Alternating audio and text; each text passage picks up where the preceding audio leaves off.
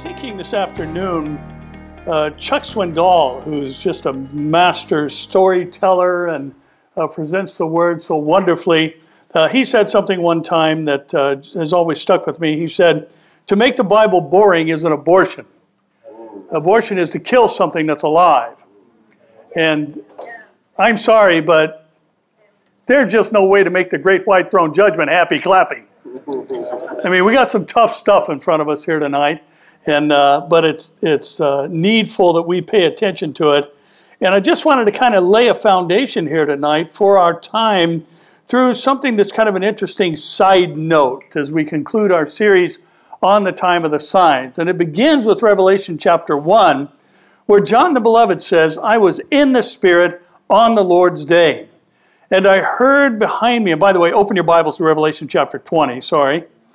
But John said, I heard a, uh, behind me a loud voice as of a trumpet saying, I am the Alpha and Omega, the first and last letters of the Greek, Greek alphabet. I am the first and the last, and what you see, write in a book and send it to the seven churches which are in Asia to Ephesus, Smyrna, to Pergamos, Thyatira, Sardis, Philadelphia, and Laodicea.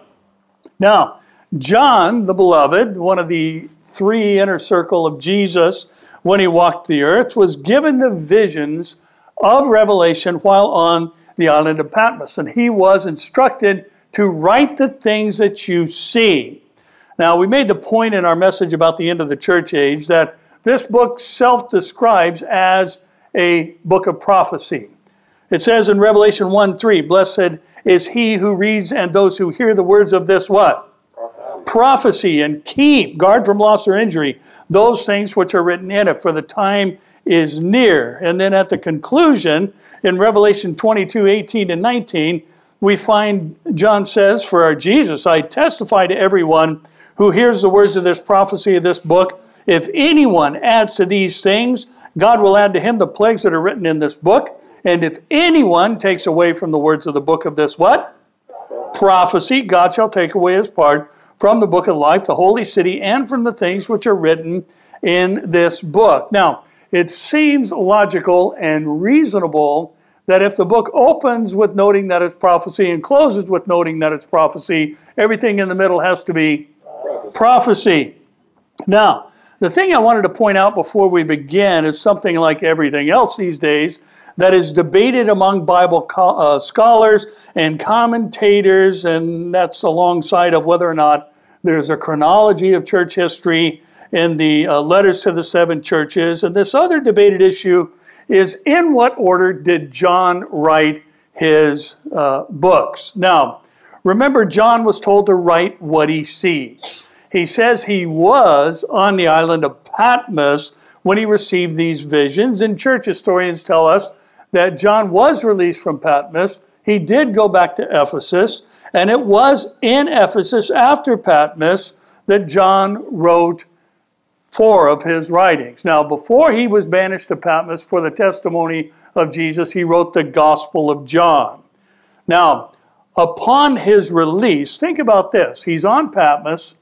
He receives these radical visions of how everything is going to come to an end. The complete history of the church age, what's happening in heaven, and what happens at the end of all times. He's given details and specifics about the millennium. What do you think he's going to write first when he gets back to Ephesus? Revelation or 1st, 2nd, and 3rd John? Well, he's going to write 1st, 2nd, and 3rd John. I'll just go ahead and answer for you. Now, why is that important for us to know? Well, it isn't. I just wanted you to know that. No, actually, it is important. And it's important for this reason. John saw what was going to happen in the church and so have we. John saw what was happening in the heavenly realm after the church age, and so have we. John saw what happens during the tribulation, and so have we.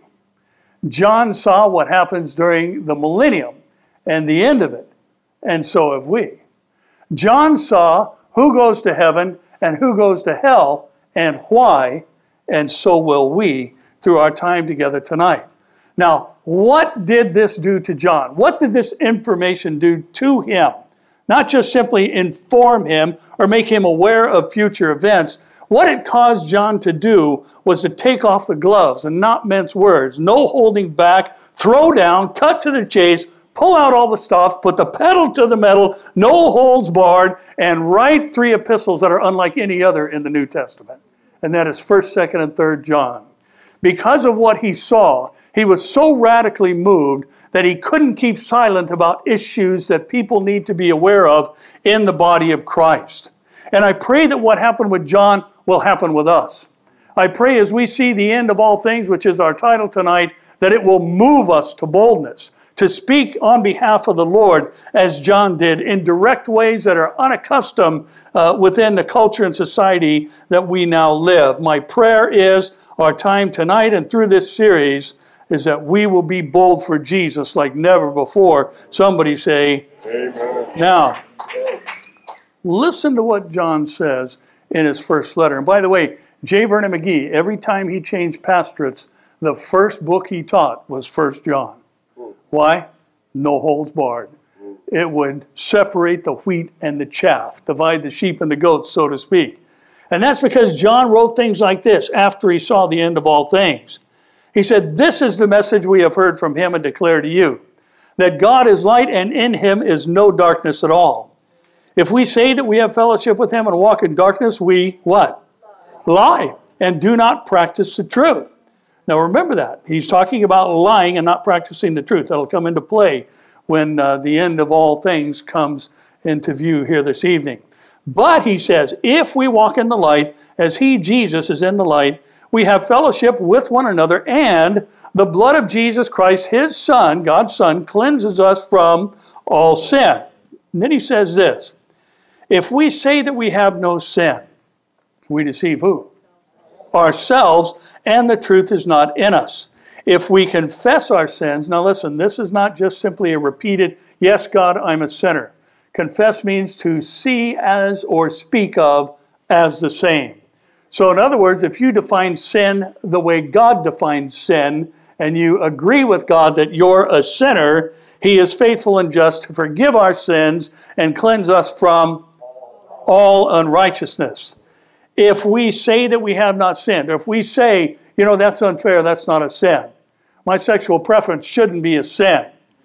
But listen, if we say we're not sinning in what we do when God has declared something to be a sin, we're calling Him a liar and his word, which is who? Who's the word of God? Jesus. His word is not in us. I told you John took the gloves off. And he did not mince any words. Now, this is how what John saw affected him. And I pray that it affects us the same way, that an uncompromised boldness will be born in us because of what we have learned thus far and what we see tonight. Now, as far as history goes, in our text, the millennium is over. Jesus has ruled and reigned in righteousness now for a thousand years. Satan was released for a short time, and this time began with everyone entering into the millennium as a believer. The sheep and the goats have already been divided, and only believers entered in to the millennial reign of Christ. And by the end of a thousand years, millions join ranks with Satan to fight against the uh, King of Kings and Lord of Lords and the holy city, and they are soundly defeated by fire uh, from heaven. Now, what we're going to read tonight is what happens next. You ready? Yes. Stand and read with me, please, from Revelation chapter 20. We'll look at verses 11 through 15 and then continue on a little ways into chapter 21. Revelation 20, verse 11. Then I saw a great white throne and him who sat on it, from whose face the earth and the heaven fled, heaven fled away, and there was found no place for them. And I saw the dead, small and great, standing before God, and books were opened, and another book was opened, which is the book of life. And the dead were judged according to their works by the things which were written in the books. The sea gave up the dead who were in it. Death and Hades delivered up the dead who were in them, and they were judged, each one according to his works. Then death and Hades were cast into the lake of fire. This is the second death. And anyone not found written in the book of life was cast into the lake of fire. Lord, we're thankful for this information, and I pray as we've been talking this evening, God, that it would just give us such a burden for those lost and perishing around us when we see their eternal destiny apart from you. But Lord, I pray also that you remind us of our eternal destiny because of you, for all who are in Christ and born again. So, Lord, we pray that as we conclude this series together, that you would speak to our hearts and give us ears to hear what you're saying to the church of the last days. And we pray this in Jesus' name. Amen. You may be seated. Now, the first thing to draw our attention to is the word throne is used over 30 times in the book of Revelation itself. It's only used, uh, uh, described as a great white throne one time in all the Bible, and it's here. And this phrase, great white throne, is either pointing to a different throne, some commentators would argue, or it's simply highlighting the fact that there is a pure and unchanging righteousness of the one who is seated on it. Now, he is of such a magnitude of glory and pure power that heaven and earth flee from his face, meaning his countenance. So, I'd want to know who's on this throne, don't you? Now, it's clearly one who judges, and it is clearly God. Verse 12 says, It is God. Now, the first thing I want to draw our attention to, as far as a point of application, is that we live in this age where many are following after what I call peace out Jesus. He's just cool with everybody and everything. He's kind of a surf cat kind of Jesus. And listen, he's the Jesus who many say, you know, you can kind of do what you want still go to heaven. Just love each other and it's all going to work out. Get along, and no matter what you believe or do, you're still going to make it. You're still going to be in my presence because, after all, I am love, and it's inconsistent that a God of love would create a place like hell. That's the argument and the thinking that many make today. But here's what we need to remember about this one seated on the great white throne Jesus said in John 5 22 to 23, For the Father judges no one, but has committed all judgment to who? To the Son. Who's the judge of all the earth? The Son, Jesus. That all should honor the Son just as they honor the Father. He who does not honor the Son does not honor the Father who sent him. Now, you cannot, as many religions claim today, have a relationship with the Father and bypass the Son. The Son is how you access the Father. You cannot come to the Father except through Jesus. If you don't have the Son, you don't have the Father either. Amen? Now, the one on the throne is Jesus, the one to whom all judgment was committed to by the Father, the one through whom, Colossians 1 15 to 17 says, everything was created, the creator of heaven and earth, the one from whom heaven and earth are going to flee. Now, Isaiah 51 6 describes this a little bit for us, where it says, Lift up your eyes to the heavens and look on the earth beneath. For the heavens will vanish away like smoke, the earth will grow old like a garment, and those who dwell in it will die in like manner. But my salvation will be forever, and my righteousness will not be abolished. Isn't that good news tonight? That the, our salvation is forever. Now, Peter adds this in 2 Peter 3:10, giving further clarity that the day of the Lord will come as a thief in the night or suddenly without notification, in which the heavens will pass away with a great noise and the elements will melt with a fervent heat. Both the earth and the works that are in it will be what? Burned up. Now, it is true that we have a responsibility to take care of this planet. It is true because Adam was put in the Garden of Eden to tend it. God said, tend it and keep it. Take care of what I have made. But we also need to remember what God foretold about this planet. Now, listen, for those who are worried about it, climate change isn't going to destroy the earth. I don't care what AOC says or any of the other letters of the alphabet. Doesn't matter some of these ridiculous propositions from uh, uh, Thunberg, the little girl who all of a sudden became a scientist when she was like 10, somehow, by osmosis, I guess. But listen, climate change isn't going to destroy the earth, but God is. He's going to destroy it completely. As a matter of fact, he said in Genesis 8:22 that seed time and harvest, everything's going to continue until I'm done with this place, and I'm obviously paraphrasing. So we don't need to worry about it. God has set a cycle to keep us fed and keep us covered and keep the earth watered and all those things until He is going to destroy the earth Himself. The fact is, there is a new heaven and there is a new earth coming, and we'll talk more about that in a little bit.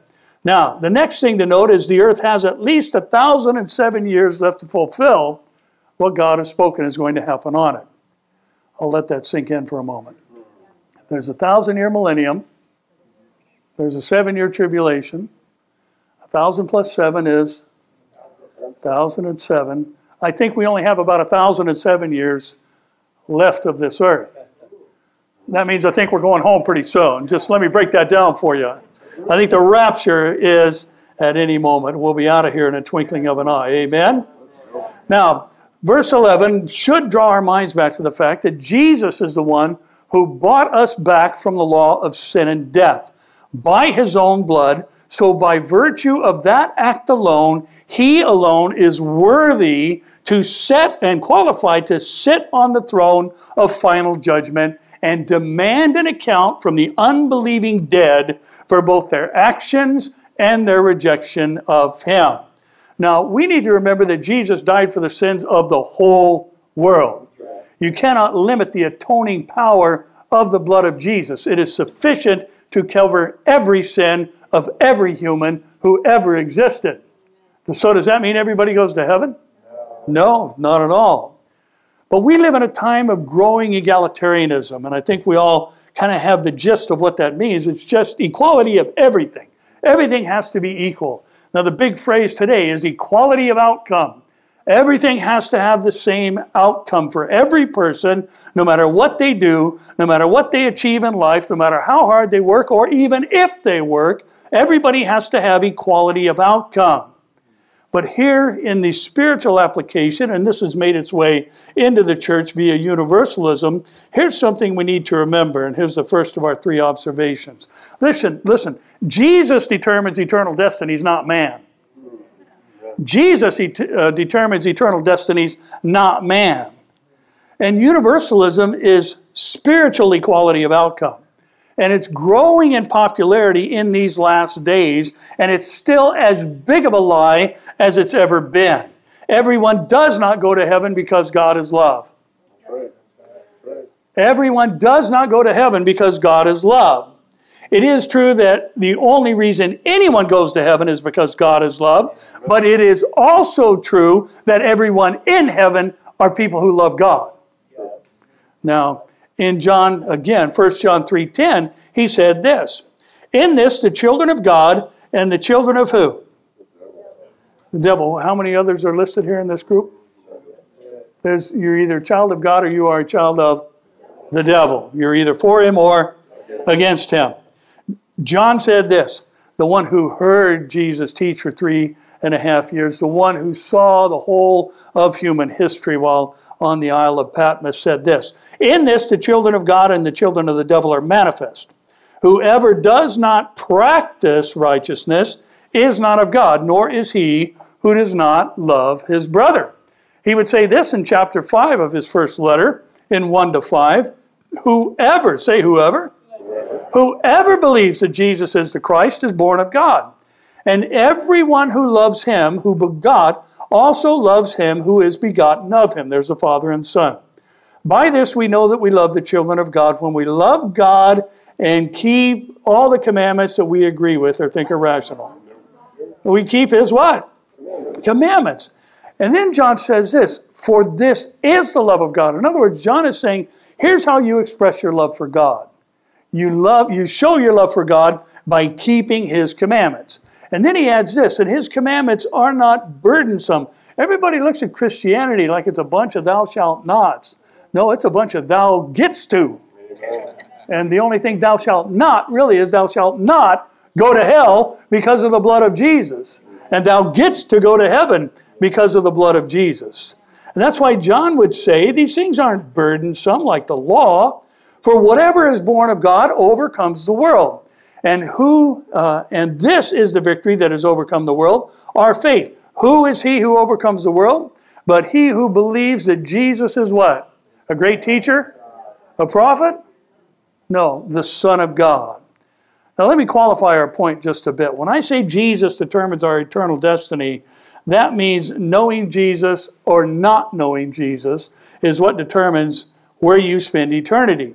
Now, we also need to note that believing or knowing Jesus is not the equivalent of cognitive awareness, that somebody once existed and they were a historical figure. Now, I think all of us know that there was a guy named Billy Graham who existed. Some of us probably went and saw him. I know I did. I know that person was used mightily by God. Amen. I know many people were saved through his ministry, but I didn't know him. I didn't know him personally. Many today know about everything that Jesus was recorded to do. They know he was a great teacher, and some say a prophet. They know he claimed to be the Son of God, but they don't know him personally.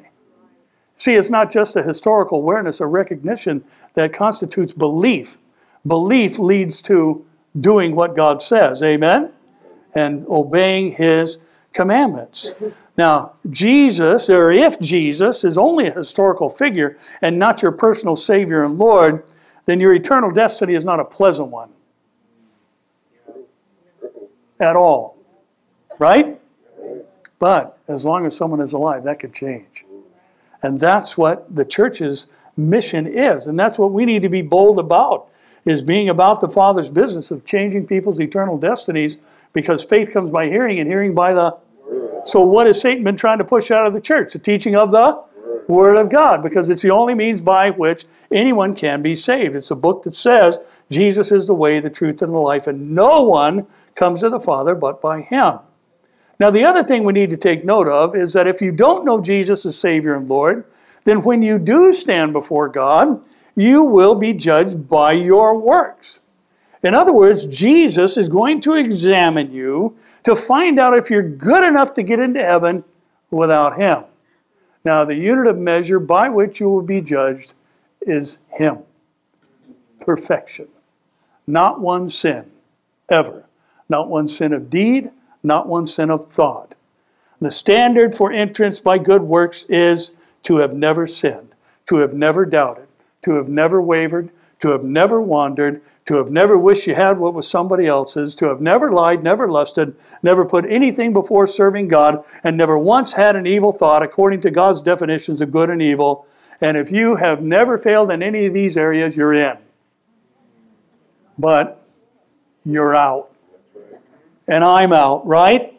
Why? Because Romans 3:23 says that all have sinned, not most, all have sinned and fallen short of the glory of God. Or none are equal in their goodness to God. And you have to be equal to Him to go uh, to gain access without Him, and none of us are.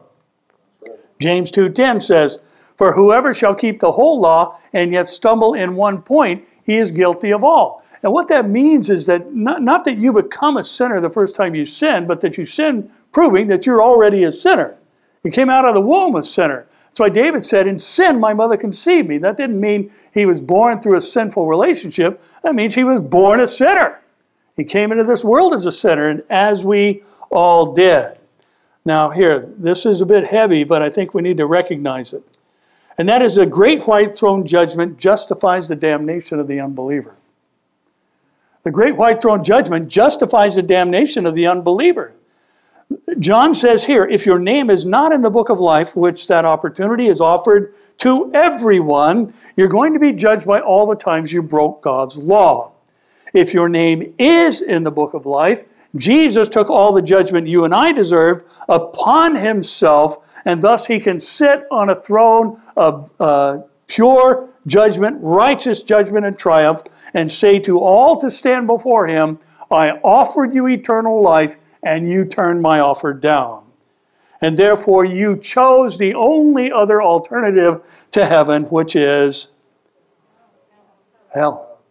Now, the unbelieving dead who are now in Hades, which is called a place of torments, we'll talk more about this in a moment, will stand before God and be sentenced to the second death and be thrown in the lake of fire, where the beast and false prophet and Satan are. Put this in your brain cells. This happens after the great white throne judgment. People go into the lake of fire after the great white throne judgment. That'll come up as important in a moment. Now, let's uh, keep reading in uh, 1 through 8 of chapter 21. You still here? Yeah. All right. Pick it up in uh, 21 1 down through chapter 8, or verse 8. Now I saw a new heaven and a new earth, for the first heaven and the first earth had passed away. Also, there was no more sea. Then I, John, saw the holy city, New Jerusalem, coming down out of heaven from God, prepared as a bride adorned for her husband. And I heard a loud voice from heaven saying, Behold, the tabernacle of God is with men, and he will dwell with them, and they shall be his people, and God himself will be with them and be their God. And God will wipe away every tear from their eyes. Thank you, Lord. There shall be no more death, Amen. nor sorrow, Amen. nor crying, no more Amen. pain. Thank you, Lord. For the former things have passed away. Then he who sat on the throne said, Behold, I make all things new. And he said to me, Write, for these words, words are true and faithful. And he said to me, It is done. I am the Alpha and Omega, the beginning and the end. I will give of the fountain of the water of life freely to him who thirsts. He who does what? Overcome. Overcome shall inherit all things, and I will be his God, and he shall be my son. But the cowardly, unbelieving, abominable, murderers, sexually immoral, sorcerers, idolaters, and all what? Liars, remember what John said. If you say you don't have sin, you're calling God a liar, and you're actually the one who is a liar. Shall have their part in the lake which burns with fire and brimstone, which is what? The second death. Now, we mentioned this on Sunday when Paul addressed the subject of lying, and I added verse 8 to make the point. It talks about all of these uh, unrepented sins that cause people to uh, really cause everybody to go to hell without Jesus, but these are the unrepentant and those who don't know Christ. Now, the first thing I want to point out from this particular section is this, and this will be our second point. We'll get to it quickly so we can uh, move on to some, some more fun stuff. Now, here's our second observation. Listen, there are no after death opportunities to be saved or morally purified. There are no after death opportunities to be saved or morally purified. Now, the Catechism of the Catholic Church defines purgatory as an after death place of purification. And the purpose of this purification is to achieve, and this is from the uh, Catholic website, so as to achieve the holiness necessary to enter the joy of heaven after you die. So, in other words, you can die but not be holy enough to get in and enter into the joy of heaven. And listen, to say that you can be saved by the blood of Jesus, yet not be pure enough to enter heaven, is to commonize the blood of Jesus and diminish its atoning power. What can wash away my sin? Nothing but the blood of Jesus and purgatory. Just nothing but the blood of Jesus. Amen? Listen, if you're saved by the blood, you've been washed in the blood. And heaven is going to be your eternal home when you die. And any claim of further purification is an abomination and a lie because of what it does to the blood of Jesus in, in theory. Now, there is no purgatory. There are no after death opportunities to be saved. There is no further moral purification that you can go through if you didn't already have yourself washed in the blood of the Lamb before you died. Now, Revelation 21 27 says, But there shall by no means enter it, the, the New Jerusalem, anything that defiles, or causes an abomination, or a lie, but only those who are written where? In the Lamb's book of life. Listen, it's the devil who wants people to think they can be morally purified after they're dead. It's the devil who wants to concoct such things so that people can believe and think that even if they live like hell, all they got to do is go through a purification process. It's going to be painful for a short time, but those things are going to purify them and they can still go to heaven even though they never really fully followed Jesus, even though they didn't really believe in him, even though they never did anything that they are to do as one who is his child. But let me tell you this nobody in heaven thinks that. Nobody in heaven thinks that there's an after death opportunity for salvation because the Bible says via the inspiration of the Spirit in Hebrews 9:27, it is appointed for men to die how often? Once. What happens after that? The judgment. Revelation 22:11 says, "He who is unjust, let him be unjust still. He who is filthy, let him be filthy still. He who is righteous, let him be righteous still. He was holy, let him be holy still. And listen, when life ends, eternal destinies have already been finalized. The unjust are permanently unjust. The filthy will experience the eternity of the unrepentant filthy. And the righteous and holy will be eternally righteous and holy, and their destinies will be the opposite of one another, these two groups. You either go to heaven or you go to hell. That's it. Now, Revelation also says in 2:11, "He who has an ear, let him hear what the Spirit says to the churches, because he who overcomes shall not be hurt by what? Second death. We've already read a couple of times that the second death is getting thrown into the lake of fire. So he who overcomes by the blood of the lamb is not headed for the lake of fire. Amen. Now it's like the old, I'm sorry, where'd you go? Amen. Now, I'm sure we've all heard the old adage, it's appropriate here. Born twice, die once. Born once, die twice. Now, one more thing before we move on. I want to do a little housekeeping here since the subject is in front of us. Hades and hell are not the same place. Hades and Sheol are the same place, and hell and Gehenna are the same place. And Hades and Sheol are the place Jesus described in Luke 16 as a two compartmented holding cell, so to speak. One half was the place of comforts or Abraham's bosom, the other was the place of torments, where the rich man was in the story of the rich man and Lazarus. It is a holding place of the unbelieving dead until the great white throne judgment, because we see death in Hades gave up the dead that were in them. So the dead, unbelieving dead, are there until that time. Now, the place of comforts is empty. When Jesus led captivity captive, that's what he was doing.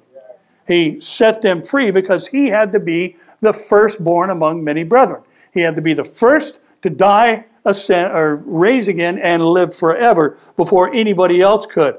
No human, in whatever physical state they are in, could go to heaven before Jesus paid for their sins in full, and then rose and ascended into heaven. And that side of Hades is completely empty. All those people are in heaven right now. Now, I don't want to spend a bunch of time talking about what their physical state is, but we know their spirits are in heaven. To be absent from the body is to be present with the Lord, but someday our spirits and our bodies are going to be reunited. The dead in Christ, Paul said, will rise first, and we who are alive and remain will meet them in the air. Now, here's why I wanted to pause earlier, and I told you to focus on uh, hell being the lake of fire and people being put there after what?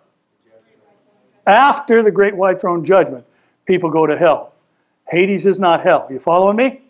Hades is not hell. Nobody goes to hell until after the great white throne judgment.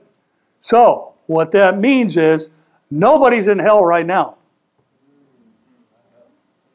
So save your money on books called 23 Minutes in Hell. Nobody's in hell right now. Nobody goes to hell until after the great white throne judgment. Now listen. People who say they went to hell and came back didn't. Are you here? People who say they went to hell and back didn't. Nobody's there. They couldn't have described what's in hell because nobody's there until when? Now, if they said God sent them back to warn others, then apparently God didn't understand that Hades and hell are two different places. Because otherwise, their very description of where they went disqualifies their report. Because had they gone to a place of torments, they'd have said, Yeah, I descended into Hades. God's not going to confuse us, right? He's not going to mix up these two elements of the afterlife and the holding uh, place of the unbelieving dead. Their terminology disproves what they say, besides the fact that Jesus talked about the domain of the unbelieving dead in Luke 16 27 31, where he said this Then he said, I beg you, therefore, Father, this is the rich man, that you would send him to my father's house. For I have five brothers, that you would send Lazarus to my father's house. For I have five brothers, that he may testify to them, lest they also come to this place of what? Torment. Abraham said to him, They have Moses and the prophets, let them hear them. And he said, No, Father Abraham, but if one goes to them from the dead, they will repent. But he said to, said to him, If they don't hear Moses and the prophets, neither will they be persuaded, though one rise from the dead. Jesus said it wouldn't have worked then, so that means it won't work now. Now remember, the story of the rich man and Lazarus is not a parable. Parables never use proper names. Parables always say there was a man, there was a person, there was a rich man, or whatever. Here we have somebody that actually bears a proper name. This was a real story, and the lesson is not simply an illustration, it is a factual truth. People coming back from Hades to communicate with the living is never going to happen. Okay? Now, let's flip the script. John 1:18, Jesus says, "No one has seen God at any time. The only begotten Son, who is in the bosom of the bosom of the Father, He has declared Him." Now, listen. The same thing is true about alleged trips to heaven. That is true about alleged trips to hell. Now, some would say, "Well, what about Paul?" Well, in 2 Corinthians 12, 1 to 6, Paul says, It is doubtless not profitable for me to boast. I will come to visions and revelations of the Lord. I know a man in Christ who 14 years ago, whether in the body, I don't know, or out of the body, I don't know. God knows, for such a one was caught up to the third heaven. That's not uh, planes of heaven. That's talking about the heaven, uh, the domain of the angels and God.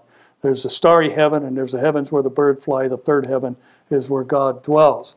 Such a one was caught up to the third heaven, and I know such a man, whether in the body or out of the body, I don't know. God knows how he was caught up into paradise and heard what? Inexpressible words, which Paul said, which it is not lawful for anybody, amen, anybody to utter. So Paul says, Of such a one I will boast, yet myself I will not boast except in my infirmities. For though I might desire to boast about what I experienced, I will not be a fool for I will speak the truth, but I refrain lest anyone should think of me above what he sees me to be or hears from me. Now, I'm sorry to those who bought books or saw movies or were moved by stories that have been told about people who went to heaven, but why would the Apostle Paul, who by his own admission said, I don't know if I had a vision, I don't know if I was really dead after they stoned me at Lystra, but 14 years ago, I do know somebody, and his name is Paul, who had this experience. And the things that I saw in paradise were unlawful for me to speak. And yet, there are those today who say they have the same experiences who come back and write books and go on speaking tours. Is that consistent with what the Bible says? No. Hey, Jesus said nobody's seen God at any time. So anybody that comes back and reports that they've seen the Father seated on the throne is um, probably needs to repent, right? Now, Let's add this to the mix. They said they went to heaven and saw all the glories we're going to enjoy. The new heaven and new earth haven't be, even been made yet. They don't even exist yet. They haven't been created yet. But rather than spend the balance of our evening on what is not true, let's focus on what is true and close our series with some good news and then a challenge. Now, those in the book of life are going to see the new heaven and the new earth, the holy city is described as being as beautiful as a bride on her wedding day. Now, the statement of him who sits on the throne in verse 6, it is done, is interesting that it's not the same word used when Jesus was on the cross and he said, It is finished. That word is teleo, and it means to discharge a debt. In other words, him on the cross, when he died, he paid our sin debt in full. That's a good place to say, Thank you, Jesus. Now, the word done here in Revelation is ginomai, and it means to come into being.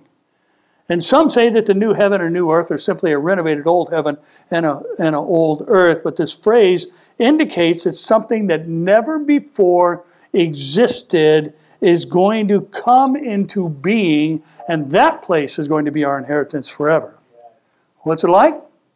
The city whose builder and maker is God. It's a city where tears, death, sorrow, and pain have never been experienced there. It's a city whose 12 foundations for the walls of the city are made out of precious stones. The 12 gates of the city are comprised of a single pearl each. A city whose streets are paved with gold so pure it's well beyond 24 karat. It's transparent in its purity. It's a city without a temple, for we will tabernacle or dwell with both El Shaddai, God Almighty, and the Lamb. The sun and the moon have no role in this new city, for the uh, Lamb and the Father are its light. The Father and the Son are its light. Now, again, consider the contrast between those who are at the great white throne judgment and those who see the new Jerusalem. We read in verse 12 of chapter 20 the dead, small and great, standing before God. Books were opened, another was opened, which is the book of life, and the dead were judged according to their what? Their works by the things which were written in the books. In contrast, Revelation 22 12 to 14, Jesus says, And behold, I am coming what? Quickly or suddenly and my reward is with me to give to everyone according to his work. To give, not to judge. To give to everyone according to his work. And again, I am the eternal one, the Alpha and Omega, the beginning and the end, the first and the last. Blessed are those, here it is again, who what? Blessed are those who do his commandments. Now listen close. Those who do his commandments have the right to the tree of life and may enter in to the gates of the city. Now, the unbelieving dead are judged according to their works, and the believing dead are rewarded according to their works. So, listen, as we close this series, our last point is probably the most important of anything that we have looked at in our six messages, and it's just this. You ready? Yeah.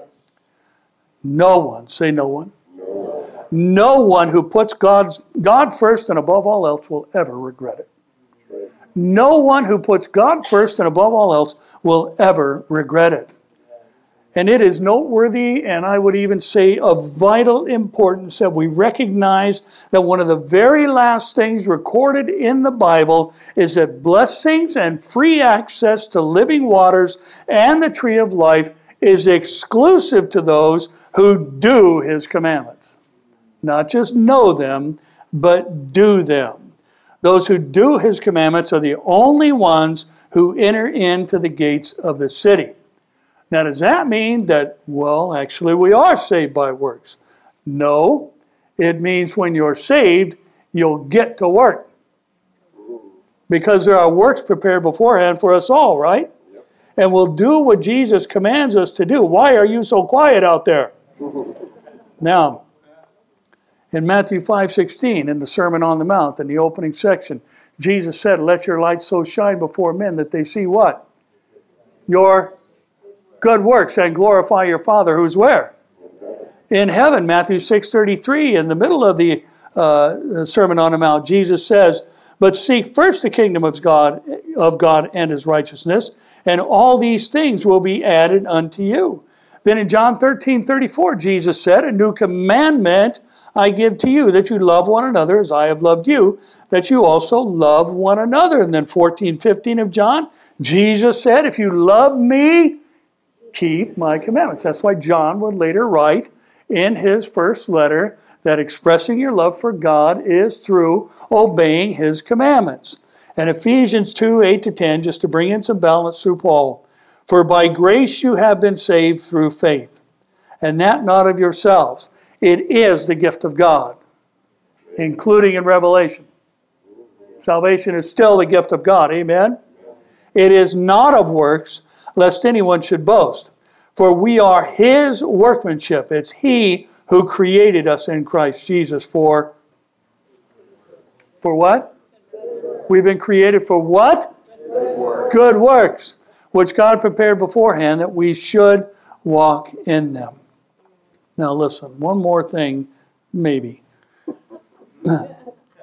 The free grace movement that many churches are adopting today is at best robbing Christians of their rewards, and at worst, it's a damnable heresy. And I personally believe that it's possible for people to sit under this and not really understand uh, the implications of what they're being taught, and that doesn't necessarily indicate that they are unsaved. There's good and godly people that sometimes go to the edge of your friends' churches, right? Right? Absolutely. There's no question about it. But I believe those who teach it are going to stand before God and give an account for robbing men of their souls through this unbiblical heretical teaching. Why? Because only those who do what the Lord commands will enter the eternal city. And to say all you have to do is to believe cognitively without any repentance is not just unbib- unbiblical, that's antichrist. That's against Christ. Now, what we have done for the Lord will determine the rewards we receive and will have forever. Did I say one more thing a moment ago? We got one more thing. Revelation 4 9 through 11. Whenever the living creatures give glory and honor and thanks to him who sits on the throne, who lives forever and ever, the 24 elders fall down before him who sits on the throne and worship him who lives forever and ever and cast their crowns before the throne, saying, You are worthy, O Lord, to receive glory and honor and power, for you created all things. That's the right he has to judge and, and condemn to hell. He created all things. And by your will they exist and were created. Now, I've thought this, many have, maybe even most have, that because the 24 elders cast their crowns before the Lord, that this is what we're all going to do as well. Now, even though that's not mentioned anywhere else in Scripture, that's been the assumption. But I'm afraid that some have used this to ease the burden of the thought that some may have more than others in heaven. After all, equality of outcome is what's important in these days. Now, here's the first thing we need to recognize about this thinking crowns are not rewards, they're a completely different thing. Crowns are not rewards for uh, good works or doing his commandments. There are five crowns mentioned in the New Testament that will be awarded to believers. They are an imperishable crown, they are the crown of rejoicing, the crown of righteousness, the crown of glory, and the crown of life. And each one of these crowns is directly associated with the finished work of Christ on our behalf. They are not rewards, they are gifts given to us for our belief. All of these crowns, including the imperishable inheritance because of Him, are associated with Christ, as I said. We rejoice in Him, right? So the crown of rejoicing is because we're in Him. We've been made righteous through Him. We're glorified when we become like Him, and we have eternal life by and through Him. So all of these crowns are associated with the finished work of Christ on our behalf. Now, what about rewards? In 1 Corinthians 3 9 to 15, Paul says, For we are God's fellow workers, you are God's field, you are God's building. According to the grace of God, which was given to me as a wise master builder. I have laid the foundation, and another builds on it. But let each one take heed how he builds on it, for no other foundation can anyone lay than that which is laid, which is Jesus Christ. Now, if anyone builds on this foundation with gold, silver, precious stones, wood, hay, straw, each one's work will become clear, for the day will declare it, because it will be revealed by fire through the testing. For the fire will test each one's work of what sort it is. If anyone's work which he has built on it endures, he will receive a what? A reward. Not a crown, a reward.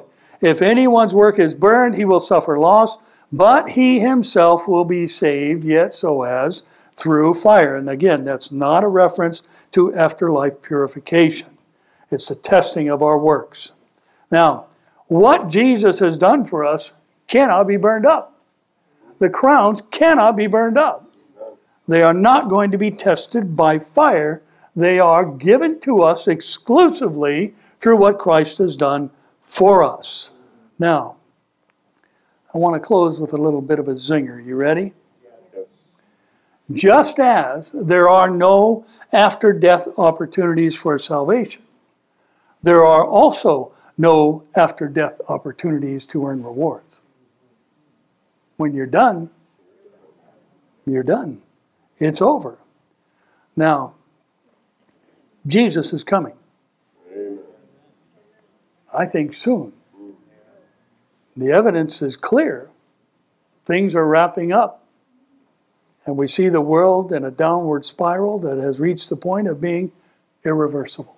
The world has reached the point of no return, and God is giving this world over to delusional thinking, and that's being manifested everywhere, all over the world. Now, that's what He said He would do. He would send strong delusion, and we're in the midst of it, and it's only going to get worse when the church is removed and uh, he who hinders is taken out of the way. So I say that for this reason. If you have ever thought, someday I'm going to do this or that or be all in for the Lord, that's today. That's not tomorrow. That's today. The time has come for us to do what John did pull out all the stops, pedal to the metal, no holding back, no holds barred.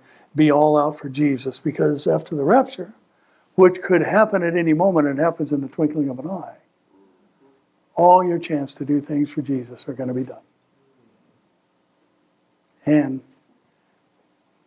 I don't know about you, but I'm kind of excited about the reality of hearing, well done, good and faithful servant.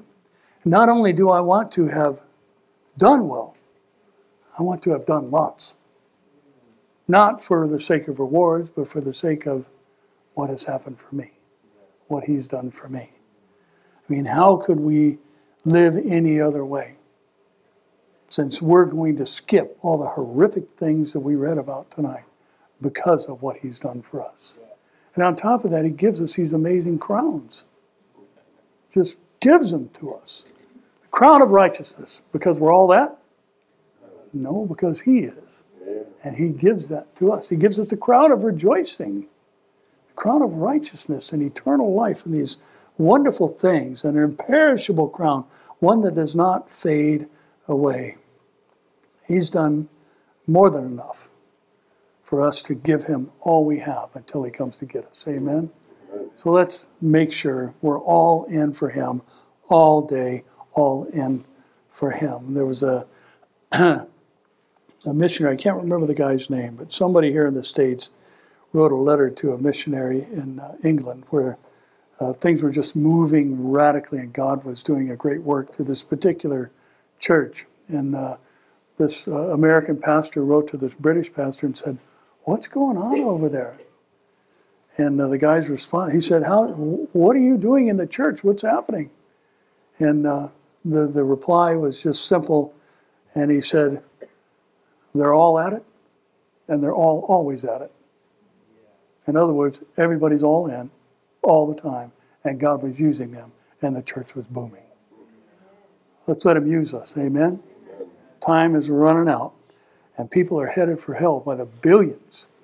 And God said, There's one group I want to reach the world with the gospel, and that's my church, bought with my son's blood, that the gates of hell will not prevail against.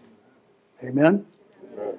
Father, we are grateful for this information again tonight. But I pray again, like with John, that it's not just information, but it's motivation to get us out and, and to see that the clock is ticking and time is running out and the hour is short and that we need to be about your business and maybe maybe we've even got some some making up to do and some uh, years that have wasted away to uh, to overcome and to uh, put a further effort into what we've been doing for you than we've ever done before. So, Lord, I pray that this, this time in our study has, has brought us to that place where we just can't sit by anymore. Where we have to do things for your glory. We have to tell people about Jesus. And Lord, we pray that your Spirit is in uh, Acts chapter 4, the, when they, uh, the place they uh, pray, or when they prayed, the place they were in was shaken. And they all spoke the word of God with boldness. Would you speak uh, through us, God? And may we walk in boldness from this day forward for your glory, not for the sake of accumulation, God, but that rather we would rescue those who are drawn towards death and hold back those stumbling to the slaughter. So we thank you, you told us the end of all things. And Lord, I pray you break our hearts for the lost. And we just can't keep quiet when millions are perishing around us. We thank you again for our time together. In the matchless name of Jesus, we pray. And all those going to heaven said, Amen. Amen.